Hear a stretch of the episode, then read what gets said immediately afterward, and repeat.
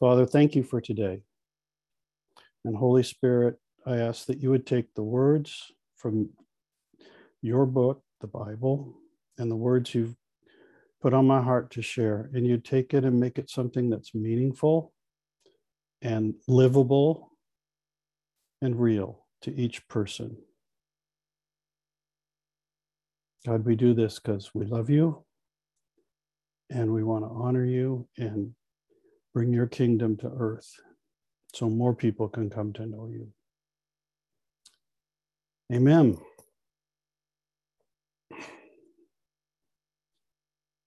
Last time we talked um, about Gideon. Life was difficult for Gideon and all Israel.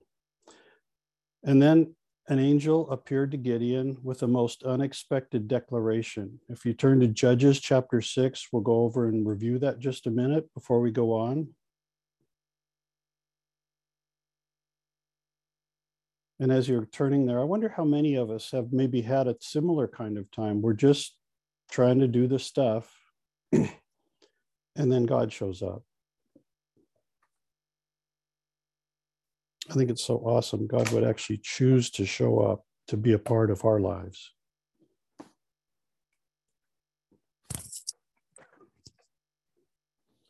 Judges chapter 6, verse 12 says this When the angel of the Lord appeared to Gideon, he said, The Lord is with you, mighty warrior.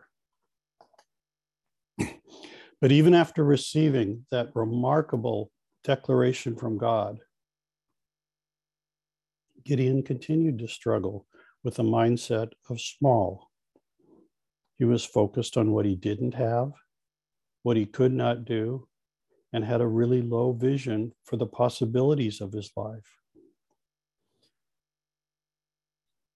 Because Gideon didn't have a personal culture of relationship, encounter, and testimony with God, he struggled to believe what God actually said to him could actually be true. Gideon evaluated his identity based on his own life experience rather than on what God said to him and about him. And then God came crashing into his little small world thinking with a declaration of how he saw Gideon. The Lord is with you, mighty warrior. I think it's possible that today God might be saying that to a few other people. God is with you, mighty warrior.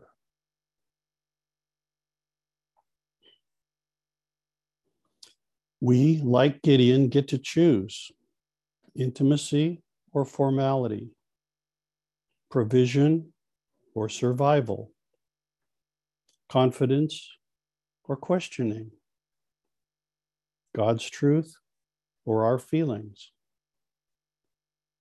God's declaration about us or what we understand from our perspective. Well, that's a little bit about last week. This week, we're going to look at how God helped Gideon choose to move from an identity of small to an identity of destiny, an identity that matches God's declaration, The Lord is with you, mighty warrior. If you don't get anything else today, here's kind of what I'd like you to sort of remember and think about. Questions from God help us move from small to kingdom thinking and vision through our relationships, encounters with Him, and testimonies of what He has done. Excuse me. Questions from God help us move from small to kingdom thinking and vision through relationship and encounters with Him and testimonies of what he has done. If you haven't already turned to Judges chapter 6, do that now because we're going to continue through um, this process of God helping Gideon to move from small to relationally stepping into all that God had for him. Verse 13 says this Pardon me, my Lord. that just cracks me up. Pardon me, God. But then I think about it a little bit, and I've said things similar to that. Anyway, Gideon says, Pardon me, Lord, but if the Lord is with us, why has all this happened to us? Where are all his wonders that our ancestors told about when they said, Did not the Lord bring us up out of Egypt? But now the Lord has abandoned us and given us into the hand of Midian. Look at the phrases Gideon chose in his response to God's identity declaration. Pardon me, if if the Lord is with us, where are the wonders?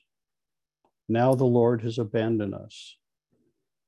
Some, or maybe many of us, could be saying and thinking similar phrases as it relates to our own life. Maybe not the entire life, but part of it. We're not bad if we do that. We just need more relationship and encounter with God to adjust our perspective. And that's what God gives to Gideon. Verse 14 The Lord turned to him and said, Go in the strength you have and save Israel out of Midian's hand. Am I not sending you? See, God wasn't mad at Gideon in spite of all the questions, in spite of all the doubts. God understands it's difficult to move from a place of doubt into faith. When we've lived and looked at things a certain way for a long time, God understands it takes a while for us to shift. Most people do not move immediately from one place to the other.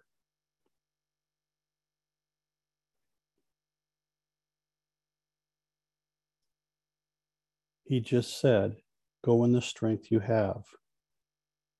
And again, God may be saying this to somebody today get started, go in the strength you have, and then watch what God does as we walk with Him. There are things that every one of us has been asked to do. Maybe we're still in the listening process. Maybe we're trying to figure out how to get there. He understands we may be stuck. We may have questions. We may lack vision and perspective, but look at the last sentence in verse 14. Am I not sending you?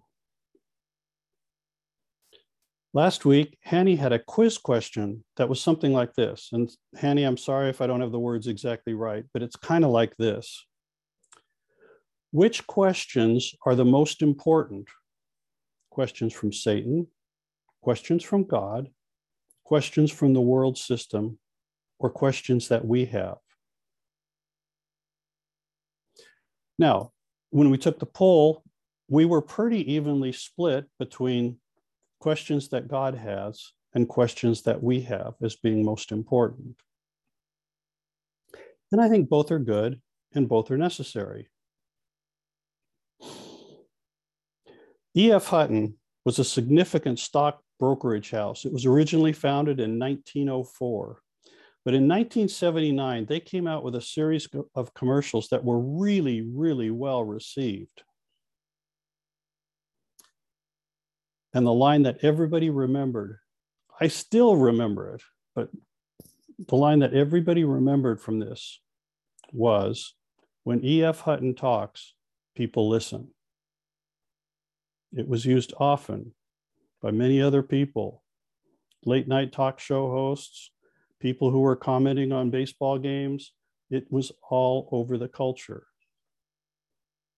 Well, I think E.F. Hutton had a pretty good line, especially if we apply it to God. Because I believe when God talks, we should listen. When God asks us a question, it's really important. Why?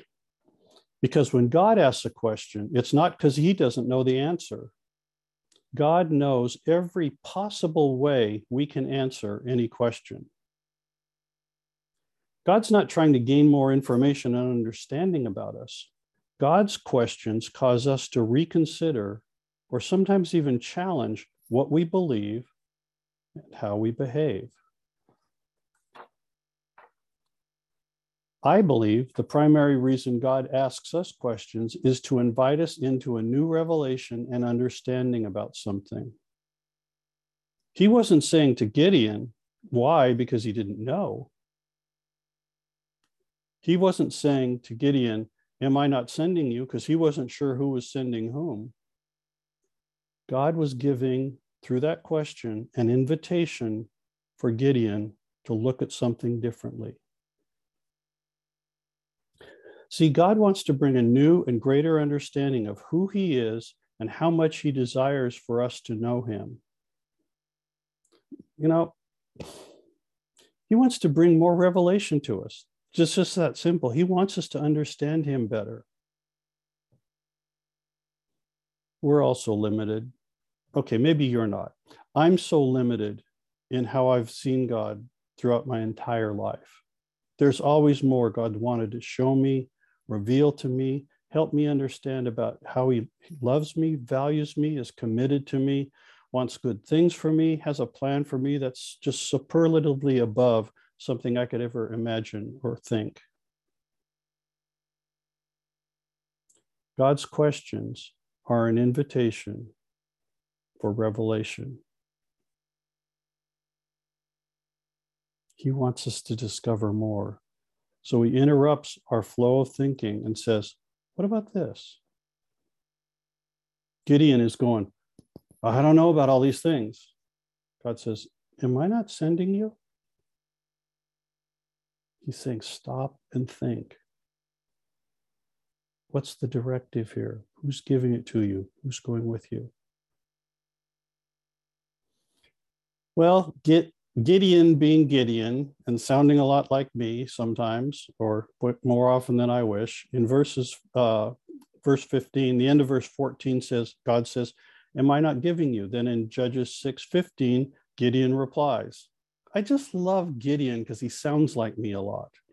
I don't exactly wish he would sound like me all the time, but here's his response in verse 15 uh, Pardon me, my Lord, but how can I save Israel? My clan is the weakest in Manasseh, and I am the least in my family. He goes, Whoa, God, I can't do this. I'm like the lowest of the low. How is this ever going to work? But look what happened. God asked him a question and it worked because Gideon started to analyze where am I at? Who am I? What do I think? Gideon's interest was engaged by the question God asked him. He still didn't have any idea how he's going to get there, but now he's engaged. Before, it was just, no, it ain't going to happen. He said, How can I save Israel? Now, without question, Gideon had never entertained the, or even can probably considered the idea that he would be the one who saved Israel. That just wasn't in his realm of thinking. God comes along and asks him a question, and all of a sudden, he's engaged in the question now. There was a relationship connection Gideon had with God that had not happened previously. And now there was a new possibility for Gideon. But that possibility was only the starting place. There were questions. Maybe you've had that happen a time or two. God suggests something to you, and it's like, what? Are you kidding me? How am I going to get there? There's people way more qualified than me. I'm like the least of the least you do know who you're talking to here, God, right?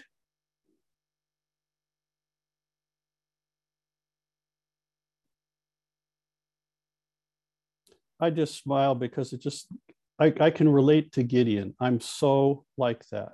God says something that's like, who are you talking to? But the question that God asks brings the engagement.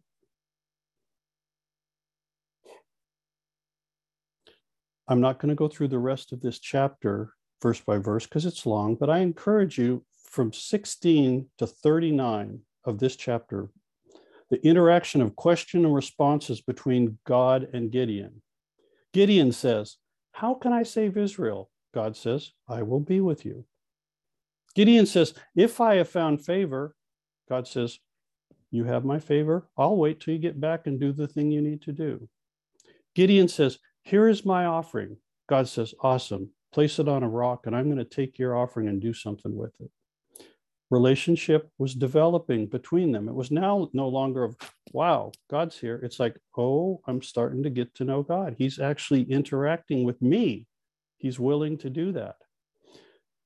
Well, the relationship is developing. The angel touches the offering and fire consumes it. Then the angel disappears.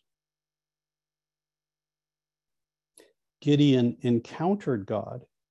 He just had a visitation from an angel. Now he had an encounter. And primary for, for us to develop is relationship and encounter. That's the basis we're going to move forward with God.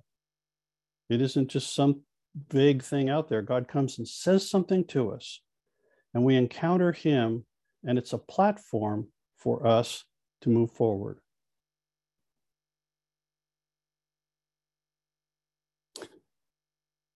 So Gideon encounters God.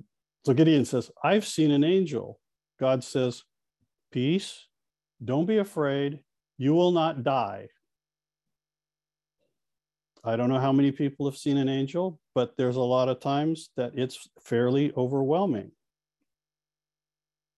Whoa, God just showed up. An angel just showed up. I can see him in the room.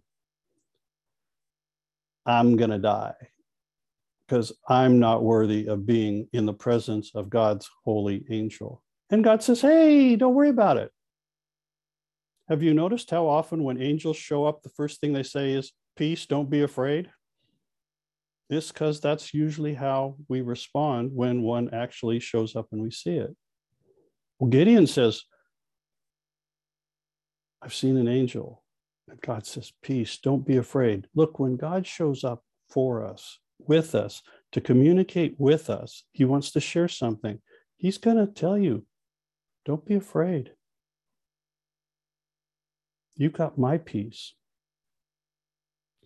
Their relationship was moving to a new level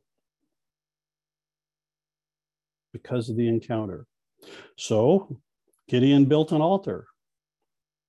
And God appeared to Gideon again with more direction. Do, are you kind of see what's going on here? This is a very relational encounter, and God was moving Gideon from small thinking to kingdom identity and action. Remember where he started out I'm the least of the least. And God kept drawing him in. He gave him more dialogue, he gave him encounters. And Gideon's language even begins to change. Somebody mentioned to me I hadn't told a story in a while, so I'll put a, one of my Gideon stories in here one of my Gideon challenges was I was afraid to speak in front of people. I would physically respond negatively to that. I was super afraid. I would do anything to avoid it.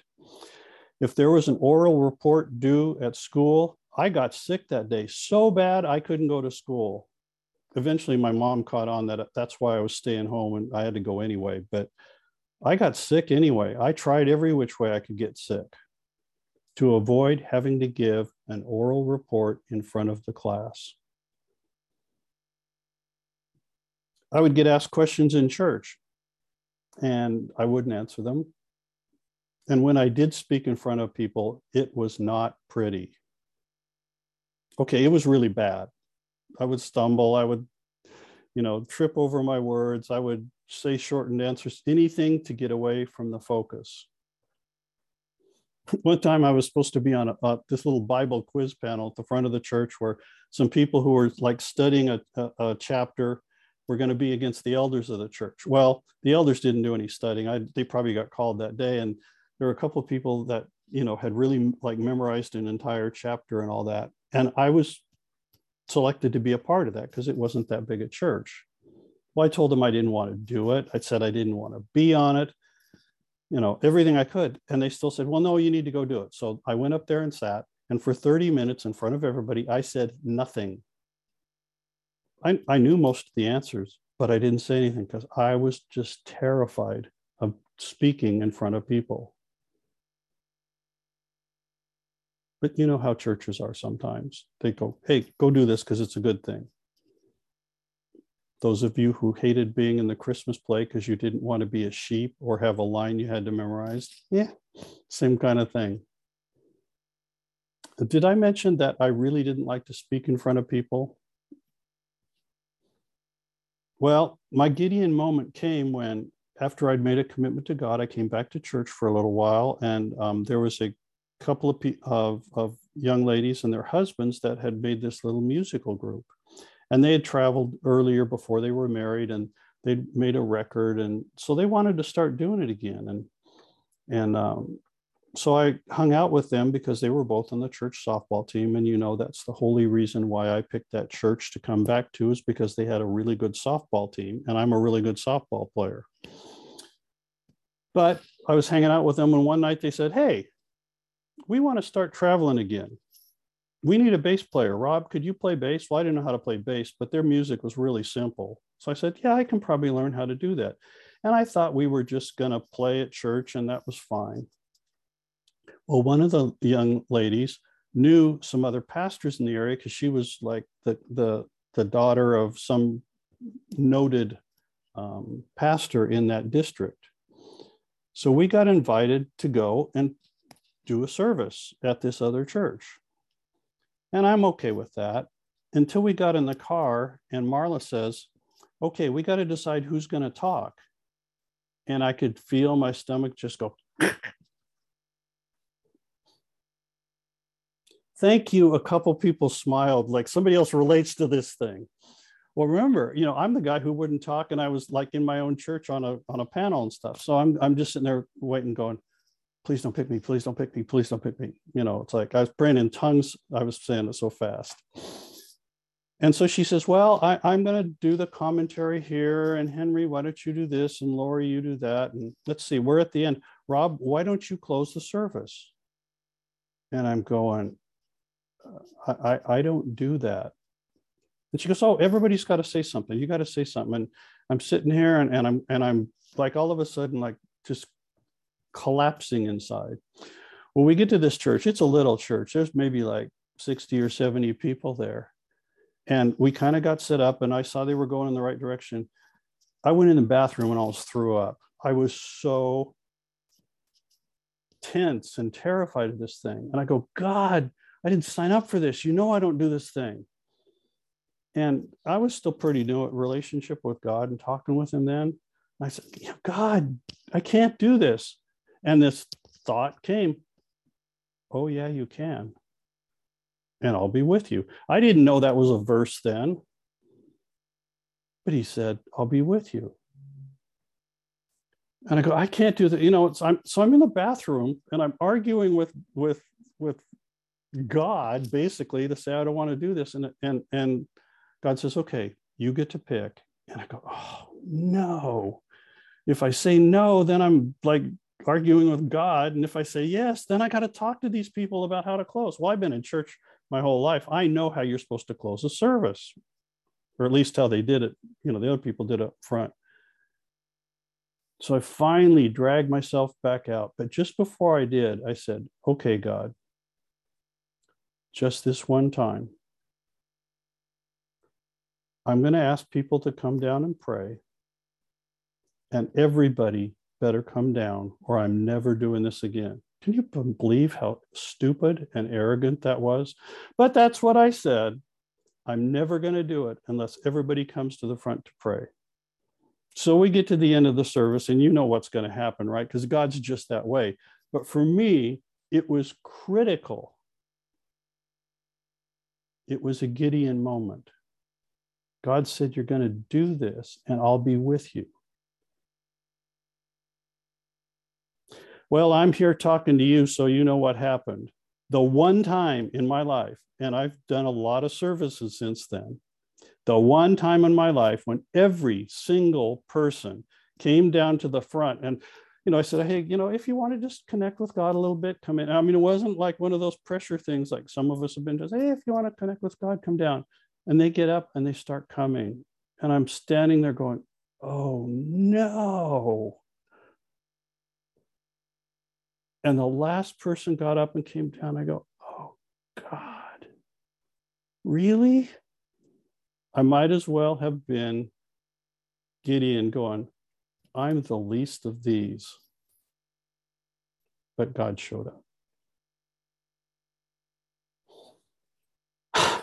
So here I am talking to you, and it's all God's fault from my Gideon moment in that church that, I don't know, 30 years ago or whatever it was. Four, no, it's longer than that now, 40 years ago. Because God walked through this process of helping a scared young man who would not talk in front of people, just like he helped a young man hiding, making bread, and God says, Hey, I got a different plan for you. And for every one of you, whatever that is, God is willing to meet you and walk with you from a place of small into a place of destiny. He's just that good.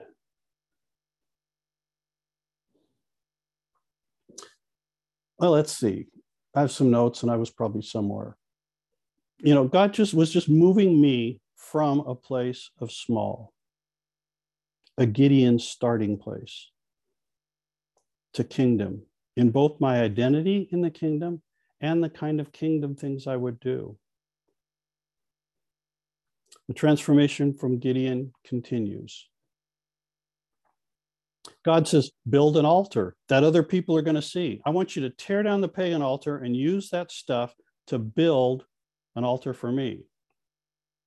Well, Gideon was afraid of what the people were going to think, y'all have never been that way, have you? That afraid of what somebody else is going to think because of what you do for God? Okay. I'm the only one, but that's okay. I can relate to him. It scared him and it scared me. And it probably scared most of us to step beyond what we're comfortable to do. So God said, Build the altar. Gideon was afraid. He built it at night, but he did obey. Do you see the progress again? He's moving towards kingdom identity, he's moving away from small. Well, he built the altar. The people didn't like it, but he built the altar according to what God asked for. Then the nations east of Israel crossed the Jordan River and attacked. And then, because of this relationship that developed, the Spirit of the Lord came on Gideon and empowered him to do something he would have never considered. He called the nation of Israel. So, several of the tribes are specifically listed to come and defend the nation. That is a lot of movement. Just like I had a huge movement from I will not talk in front of people to going, oh my gosh, God could use me to encourage people to come and have relational connection with Him. On a much larger scale, God did the same thing with Gideon. He went from I'm the least of the least to nation of Israel, we're being invaded, come and do this.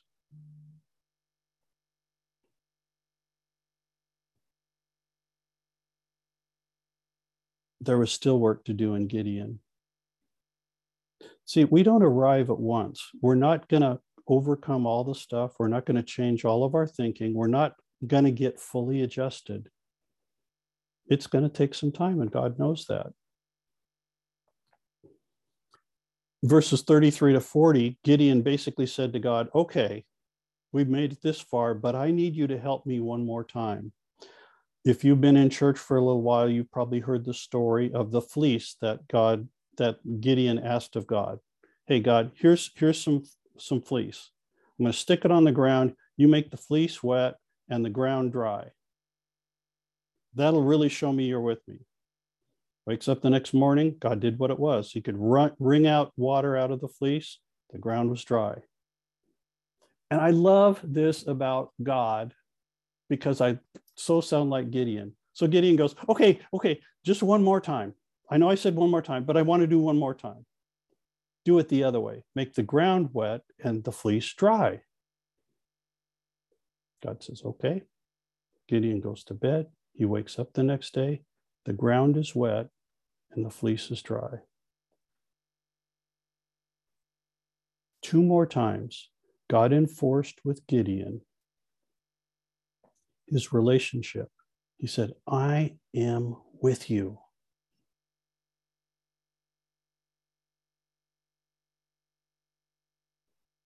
Does that sink in? God says to us when He's calling us, He's helping us to change our perspective, our value system into king, kingdom thinking. And He says, Am I not with you? Yes, I am with you. Well, the story continues in Judges chapter 7. In verses 1 through 8, they get the army together.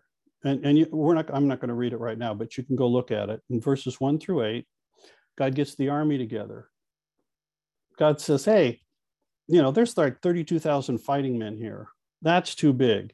If you win with 32,000 people, Israel's going to think, Oh, look what we did. He said, Okay, Gideon, here's what I want you to do. And Gideon's ready to obey at this point. I'm fully convinced he, in his mind, was going, This is weird.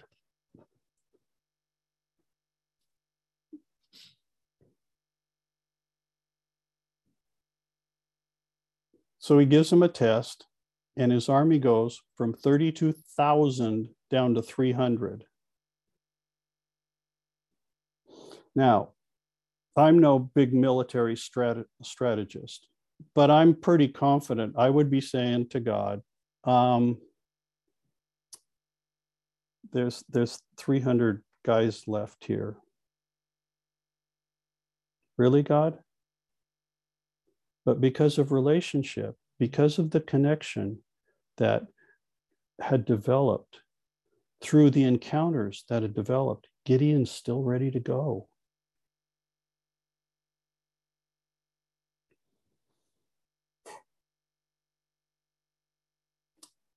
And God understands when we don't really know for sure. We just need a little bit more. In Judges chapter 7, verses 9 to 11, and look at that, we're going to read it. I think it's kind of cool. Been through all this stuff, all these options, all these possibilities. It's the night before the battle.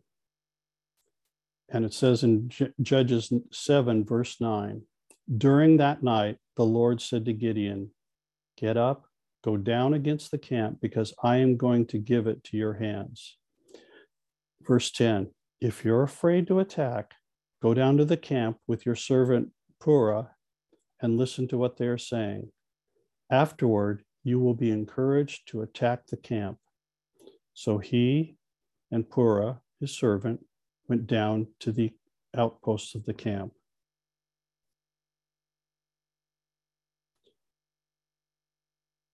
God is so funny sometimes. If if this is a little bit offensive, I don't mean to offend people. It's just how it strikes me. God's kind of funny sometimes. Hey Gideon, your army's too big. Whoever says to a general, your army is too big. Decrease the size of your army from 32,000 to 300 and only take the ones that drink with their hand and lap like a dog. Is that any way to run an army? Is that any way to do deliverance from people? Hey, Gideon, if you're afraid, go ahead and go down to the camp. Oh, by the way, take your servant with you, because then there'll be two of you. I just think that's funny that God would take these little things and just make it so real and so normal. Rob, if you need somebody with you, go ahead. Take them. God, if this, you know, Rob, if this seems too big, um, it's going to work out okay. Here's my plan. But what is so great about all of these stories to this point is that Gideon actually did what God said. How far did he move in this process from small to walking in kingdom destiny and purpose. He did it through relationship and encounters. And as we pursue God, we pursue relationship with Him, we're going to have that kind of stuff happen. Because, see, God doesn't want us to stay hidden in a cistern making survival rations. God has a destiny for you, for me, for our church community to be men and women who change our city.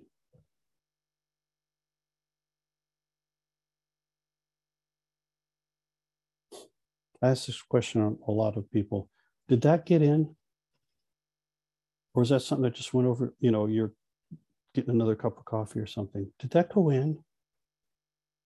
God wants to change us individually and corporately from people who are hiding in a church building or in a cell group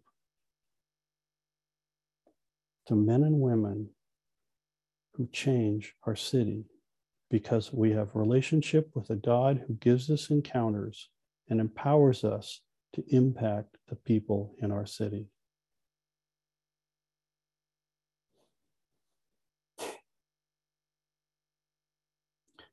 I want you to notice something about this whole process.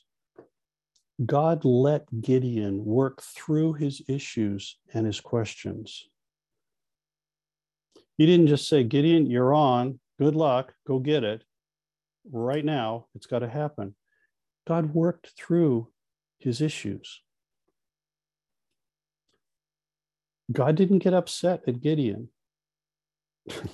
Parents, how many times have you gone around with your kids and at some point you're going, Don't you get it? Come on.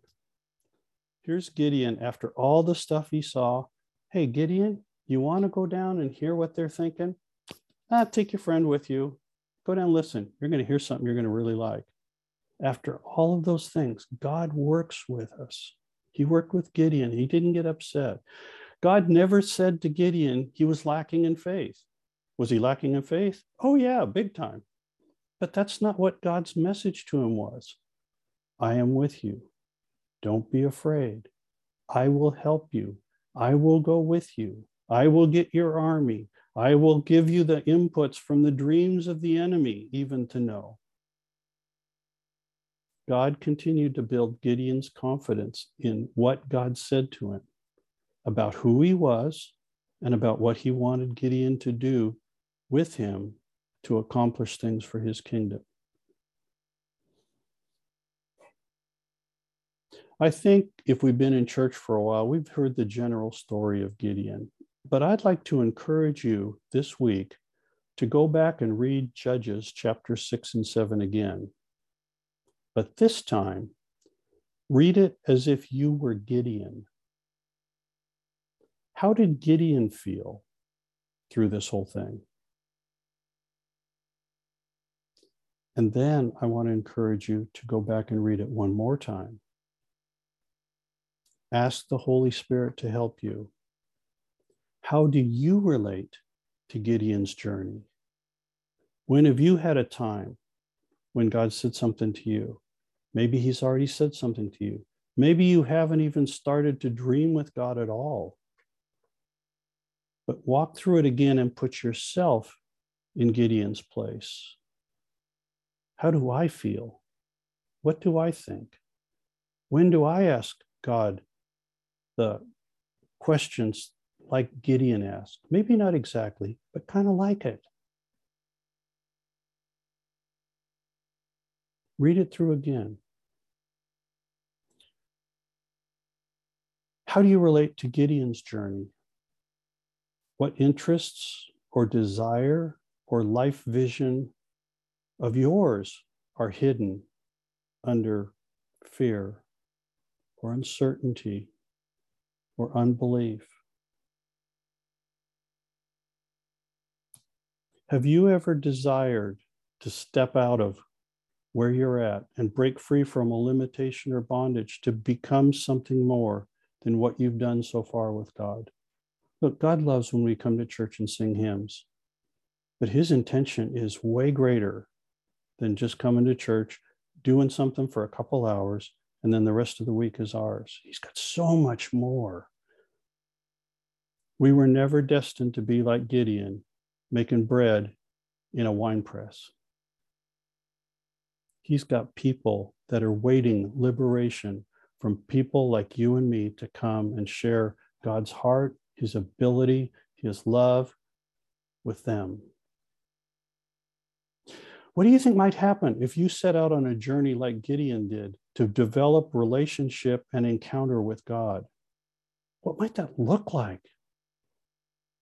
What do you think you might like to accomplish if you could just see yourself more like God sees you? That your starting place isn't, here's me, I don't have anything, I can't do this, I can't speak, I can't talk, I can't, you fill in the blank. What if you started from God's perspective of you? Mighty warrior. Life just might be a little bit more fun. What could you accomplish if you could see yourself the way God sees you? Read through Gideon's life and put yourself in those places. Say, God, we got to talk. I want to leave you with two verses today. Judges 6 14 says, The Lord turned to Gideon and said, Go in the strength you have and save Israel out of Midian's hand. Am I not sending you? God just says, Hey, every one of you at City River, go in the strength you have. Just get started on the journey Am I not sending you? Remember the questions? When God asks that, He's helping us to discover something. He already knows what you've got in you. He's asking you, Am I not sending you? We can go places when He's sending us. If God asked you the question today, Am I not sending you? How would you answer that question? Where is God sending you in this stage, this next stage of your life journey with Him? Where would you like to be sent? What do you think you would need from God to start or continue your life journey with Him? Talk to God about it. Dream with Him a little bit. He can adjust it, He can make it fit. The other verse is Judges 6 16. The Lord answered, I will be with you, and you will strike down all the Midians, Midianites, leaving them, leaving none alive. I will be with you. Wherever you send out to go, whatever you start moving toward, God says to you, I will be with you. Hey, if God's with us, that's a pretty good place to start. How would life change for you if you could know with certainty that God would be with you always? Doesn't matter where you go, God will be with you always. You're not only sent by God, God's going with you. See, He's not the kind of God that says, okay, here's a big journey go out and do all this stuff. No, he goes, I'm going to be with you while we do it. I'm going to continue to walk with you and talk with you and ask you questions and develop more so you can understand who you are and who you are becoming even better. Regardless of the opposition, you're not only sent by God, God will be with you always.